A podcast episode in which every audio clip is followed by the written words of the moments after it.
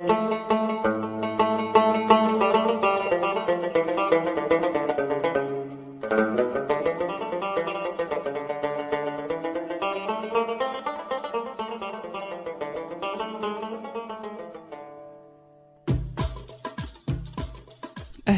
أنا مرام وهذا بودكاست شاي حبق في هذا البودكاست أشارككم معلومة يمكن تخلي حياتكم أفضل. جهزوا كوب الشاي ويلا نبدأ.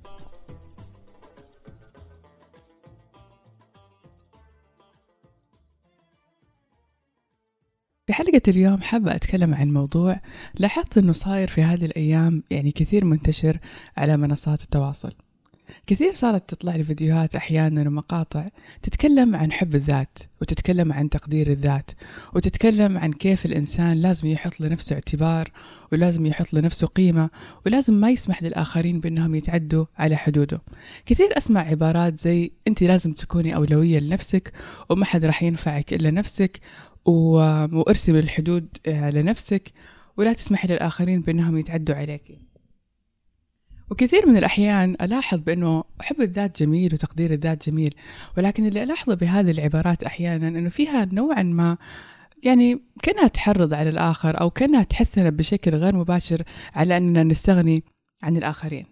والسبب إني لاحظت إنه بعضها حتى يعني بعض هذه الخطابات مثلا يعني فيها حث يعني مباشر عن الاستغناء عن الآخرين والاكتفاء عنهم وبإنه أي يعني تعلق أو أي احتياج للآخر هو تعلق وهو شيء يعني سيء إحنا لازم نتخلص منه.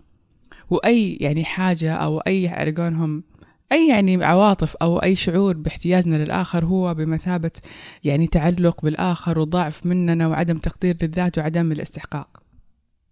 لدرجة إني مرة من المرات سمعت واحدة يعني تقول لوحدة يعني أو لا يعني متصلة اتصلت فيها تسألها عن استشارة يعني بخصوص أهلها قالت لها أغسل يدك أغسل يدك منهم. لما فكرت فيها يعني كيف أغسل يدي؟ كيف أنا أغسل يدي من أهلي؟ كيف أغسل يدي من صحباتي اللي أنا صار لي معاهم سنوات؟ كيف أغسل يدي من مجتمعي؟ كيف أنا كإنسان أقدر أقطع علاقاتي مع الناس يعني وأوهم نفسي بأني فعلا أنا قادر على الاستغناء عن الجميع. كيف الإنسان يقدر يعني فعلا إنه يعيش لوحده بدون ما يكون معاه مجتمع ينتمي له ومجتمع يقدر يتبادل معاه المشاعر والعواطف؟ طبعا بسبب انتشار هذا الكلام بشكل جدا كبير نلاحظ هنا بأنه نظرتنا للعلاقات صارت نظرة جدا مادية. صرنا يعني بطريقة مباشرة أو غير مباشرة نطالع للآخر كأنه شخص متقدم لوظيفة. نشوف هذا الإنسان يقدر يسوي واحد اثنين ثلاثة. إذا ما يقدر يسويهم هو كذا ما يستاهل أصلا أنه إحنا نضيع وقتنا معاه. صرنا نشوف الآخرين وكأنهم ناس أو أدوات لتحقيق مطالبنا ولتغذية مشاعرنا. بغض النظر عن إحنا كأشخاص إيش إحنا نقدر نضيف لهذه العلاقات. وكثير صرت أسمع في هذه الفترة علاقات سامة والناس النرجسيين لدرجة صرت أحس إنه كأنه كل العالم صار نرجسي وكل العلاقات كل الناس صاروا سامين إلا إحنا. طب يمكن إحنا الناس اللي سامين إذا كان أصلا في شيء اسمه علاقات سامة؟ النتيجة طبعا زي ما قلت صرنا ننظر العلاقات على أنها مادة بحتة آه مو شرط الفلوس آه بس إنه صرنا نشوف إنه أي جلسة فيها أي كلمة تنقال ما تضايقنا آه، تضايقنا يعني أو كلمة تزعجنا نحس إنه خلاص يعني إحنا المفروض ما نقعد في هذه الجلسة. ولكن برأيكم هل هذا طبيعي؟ هل فطرة الإنسان إنه يعيش لوحده؟ هل الإنسان من آلاف السنين كان يعرف شيء اسمه علاقات سامة أو كان يعرف شيء اسمه رسم الحدود أو كان بين قوسين غاسل يده من اللي حواليه وقرر إنه يعيش وينعزل بجزيرة لحاله؟ خلينا نكتشف مع بعض قد إيش إنه الإنسان يحتاج للعلاقات. الإنسان زي ما نسمع دائما إنه كائن اجتماعي وإنه من آلاف السنين وجود الإنسان ضمن مجتمع ما يعتبر رفاهية ولا يعتبر شيء يعني من الكماليات. بالعكس وجود الإنسان ضمن مجتمع كان ضرورة من ضرورات الحياة. كان مسألة حياة أو موت لأنه ببساطة الإنسان إذا ما كان ينتمي لجماعة أو ما كان ينتمي لمجتمع كان هذا الشيء ممكن يعني أنه رح يموت. لأنه ببساطة ما كان عنده أي يعني قبيلة أو أي جماعة تقدر تحميه. طبيعي أنه مع التطور آه يعني أو مع تطور العالم يعني يمكن ما صار العالم زي زمان إنه مهدد بحيوانات مفترسة أو أو ما راح يلاقي مثلا مزرعة تأوي أو شيء زي كذا. ولكن ما زالت مهمة المجتمع مهمة ضرورية وانتماء الإنسان لمجتمع شيء ضروري يخليه يحس بالأهمية ويخليه يحس آه إنسان يعني ذو قيمة أو إنسان هو ينتمي لمجتمع يحس بالانتماء لهذا المكان. وعدم شعور الإنسان بالانتماء مهما هذه الشعارات قالت لنا أنه إحنا نستغني عدم شعور الإنسان بالانتماء لأي جماعة سواء على مستوى العمل أو على مستوى العائلة أو حتى على مستوى المجتمع له تأثيرات جدا جدا سلبية عليه سواء على المدى البعيد أو على المدى القريب. نلاحظ انه إنه يعني حتى هرم ماسلو اتكلم عن نفس الموضوع وحط إنه أحد حاجات الإنسان الأساسية هو إنه ينتمي لمجتمع معين. وطبعا يعني أكيد ما يخفينا أكيد إنه ديننا الحنيف والرسول صلى الله عليه وسلم دائما كان يحثنا على أننا نختلط بالناس وكان يقول بأنه الإنسان اللي يختلط بالناس ويصبر على أذاهم له أجر أكبر بكثير من الإنسان اللي يختار إنه ينعزل ويبعد عن الناس.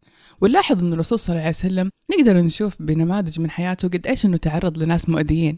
وهذا الشيء ما ما قال أنه هذه علاقة سامة لا أنا لازم أبعد عنهم. بالعكس كان الرسول صلى الله عليه وسلم هو مثال لنا كيف إحنا نقدر نتعامل مع هذه الشخصيات المؤذية بكل أشكالها سواء ناس المقربين أو حتى الناس اللي لما نقل للمدينة أو لما هاجر المدينة كانوا يجوا المسجد وكيف كان يتعرض لنماذج مختلفة من الناس وكيف كان منهجه بالتعامل المختلف مع الناس.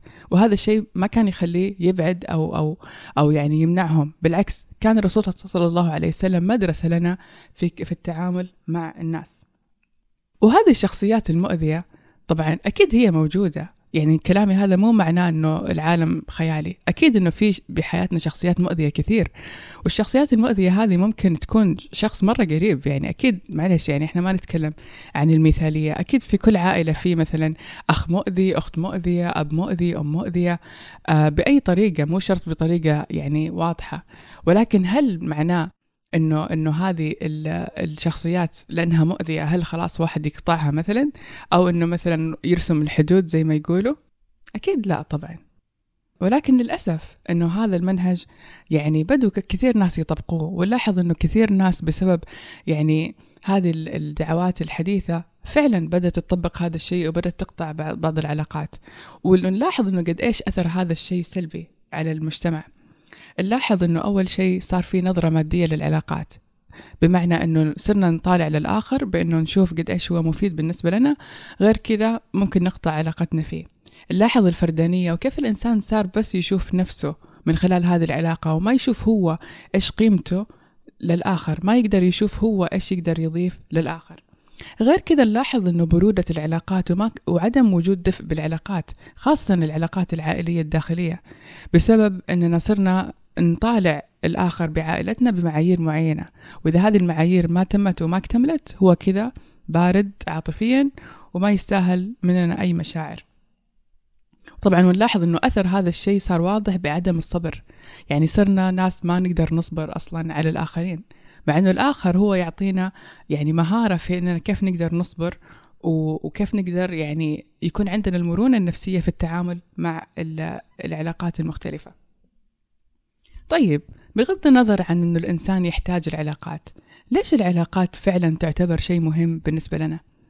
أول شيء آه، العلاقات من أهم أهميتها أنها تعطينا مهارات آه، في الجانب النفسي مع الذات الإنسان لما يعيش لحاله ما يقدر يكتشف نفسه قد ما يعيش مع الآخرين إحنا إحنا نتعرف على أنفسنا لما نتعرف على الآخر.